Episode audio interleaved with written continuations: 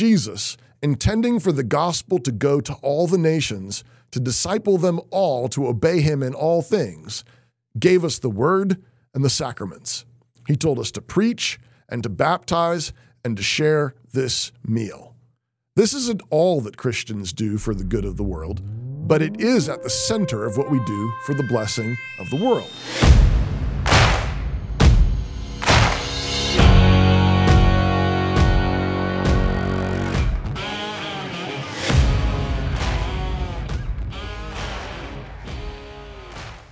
We live in the ruins of Western civilization.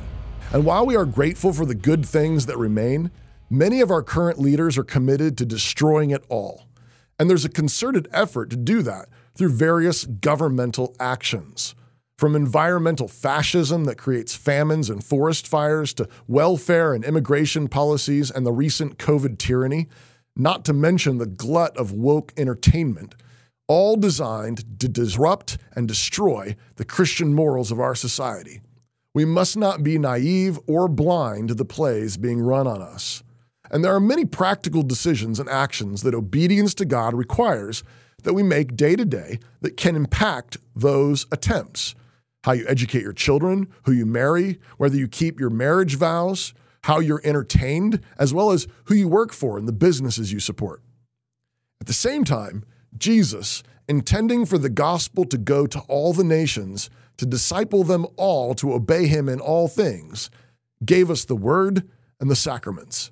He told us to preach and to baptize and to share this meal.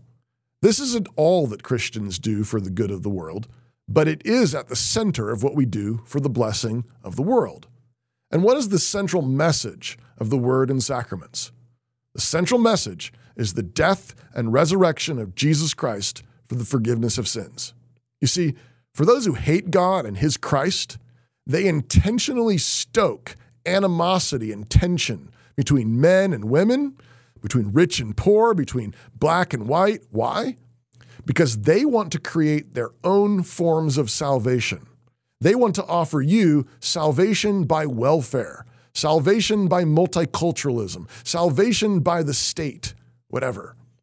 And this is why they hate the cross of Christ and all of its cultural fruit. Because if we can have our sins forgiven and begin to rebuild families and communities on that solid rock, then we don't need them. We don't need their false gospels. And they hate that. So, this is the invitation to come to Christ to come and believe that he is Lord of heaven and earth, and that by his blood your sins are forgiven, and therefore you can forgive those who have sinned against you. Come, fight statist tyranny, and come and welcome to Jesus Christ.